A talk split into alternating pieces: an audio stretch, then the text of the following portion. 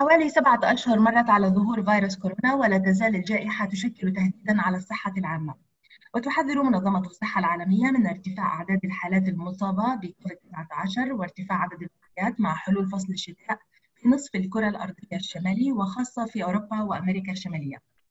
ضيف أخبار الأمم المتحدة هو دكتور أمجد استشاري الأوبئة في منظمة الصحة العالمية. دكتور أمجد أهلا بك. أهلا وسهلا وتحياتي لجميع المتابعين. الحقيقة كما أشرت سبعة أشهر مرت ومنذ انتشار واعلان جائحة كوفيد 19 وحتى الآن ما زال المرض في الانتشار. سجلنا ما يزيد عن 40 مليون حالة حتى الآن. مرة أخرى 40 مليون ده المكتشف والذي تم الإبلاغ عنه ولكن بالطبع الكل يعلم أن هناك كثير من من الحالات لم يتم اكتشافها لأسباب قد تكون مرتبطة بالأعراض تكون أعراض بسيطة وبالتالي لا يتم اكتشافها أو أسباب متعلقة بالاكتشاف في بعض الدول أو الإبلاغ.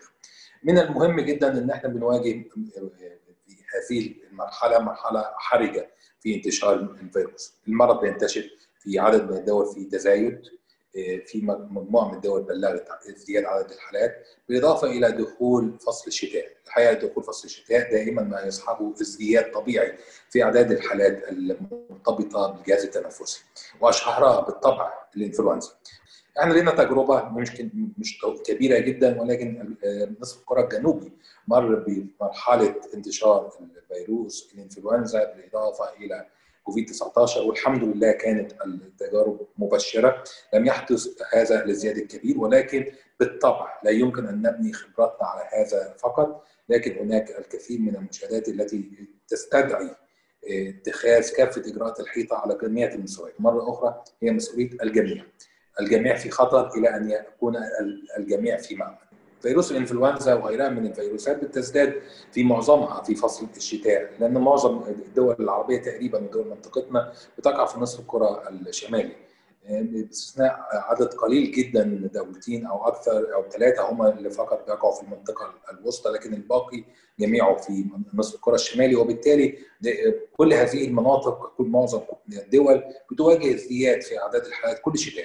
وكل شتاء بيكون هناك نوع من القلق والذعر من انتشار أمراض أو أنواع بعينها من فيروس الإنفلونزا. هذا العام بنواجه خطر آخر وهو كوفيد 19 ما زلنا في مرحلة الزيادة في معظم في عدد كبير من دول منطقة شرق المتوسط منطقتنا العربية ولكن في دول ما زالت ناجحة حتى الآن في هذا الحد.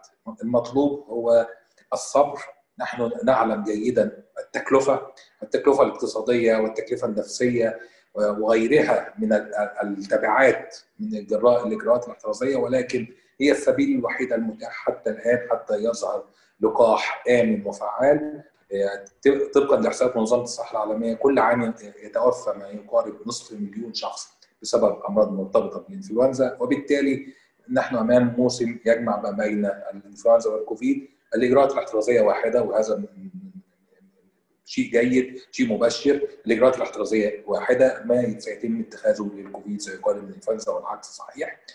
لكن على مستوى الفرد يعني حتى أعراض الإجراءات واحدة ولكن أيضا حتى الأعراض واحدة تقريبا يعني الإنفلونزا تتشابه أعراضها مع كوفيد 19 كيف يمكن للمرء أن يفرق بين الأمرين؟ وهل تنصحون أن من يشعر بتوعك ومن يشعر أن تم تخطي ما في أن يتوجه بسرعة إلى الطب على سبيل المثال يعني من أشكرك جدا على اثاره هذه النقطة. بالفعل الأعراض واحدة ومن الصعب جدا حتى على الطبيب الأخصائي أو الاستشاري التفرقة كلينيكيا أو سريريا. التفرقة بتكون مخبريا فقط. مهم جدا بالنسبة للأفراد انهم يعرفوا إن تقريبا الإجراءات التي يتبعها الفرد لحماية نفسه وحتى للعلاج هي تقريبا واحدة. في معظم الأحوال العلاج بيكون علاج تبعا للأعراض. يهمنا جدا نعرف إنه في أفراد في المجتمع هم أكثر عرضة للمضاعفات. هؤلاء الأشخاص من بينهم طبعا كبار السن الأفراد ذوي الأمراض التي قد تؤثر على المناعة الأمراض المزمنة امراض السكري أمراض القلب أمراض الكلى أمراض المرضى الذين ياخذون أدوية خاصة بمثبطات المناعة كمرضى السرطان والنساء الحوامل. كل هؤلاء هم أشخاص ذوي خطورة. إذا تم إصابتهم باي مرض ليس فقط كوفيد أو إنفلونزا ولكن بأي مرض ففرصة انه حدوث مضاعفات دائما بتكون أعلى. وبالتالي هؤلاء الأشخاص مطالبين بمجرد ظهور أي أعراض لديهم التوجه مباشرة إلى مركز خدمة طبية للفحص. هل أيضا تنصحون باتخاذ إجراءات مثلا الحصول على لقاح ضد الإنفلونزا اللي هو الفلوشات؟ بالطبع. لقاح الإنفلونزا هو الوسيلة الفعالة الوحيدة لمكافحة مرض الإنفلونزا. وكما ذكرنا مرض الإنفلونزا ليس كما يظن البعض إنه مرض بسيط. مرض الإنفلونزا قد يؤدي إلى مضاعفات شديدة إلى الوفاة. خاصة بين هؤلاء ذوي الخطورة العالية. لذلك ننصح دائما إن اولئك الأشخاص سواء كبار السن السيدات الحوامل المرضى ذو الأمراض المزمنة وبنضيف إليهم الكوادر الطبية لفرصة تعرضهم العالية لكثير من الأمراض. هؤلاء الأربع فئات دائما ننصح إن هم يأخذوا لقاح الإنفلونزا. بشكل دوري وبشكل سنوي كل سنة بالإضافة بالطبع كما ذكرنا وكما قرر الجميع اعتقد الان أصبح الكافه يعلمون الإجراءات الأساسية من غسل الأيدي والطريقة الصحيحة لغسل الأيدي ارتداء الكمامة أو الماسك وأصبح في عدد كبير من الدول هذا شيء إجباري في الأماكن العامة التباعد البدني أو المكاني على الأقل الحفاظ على مسافة المتر وربع أو على الأقل متر عدم مخالطة الأشخاص المصابين الذين تظهر عليهم أعراض. إذا ظهرت علي أعراض ألتزم المنزل وأبدأ في العزل الذاتي بشكل سريع. ممكن أن يكون المصاب بالإنفلونزا أكثر عرضة من غير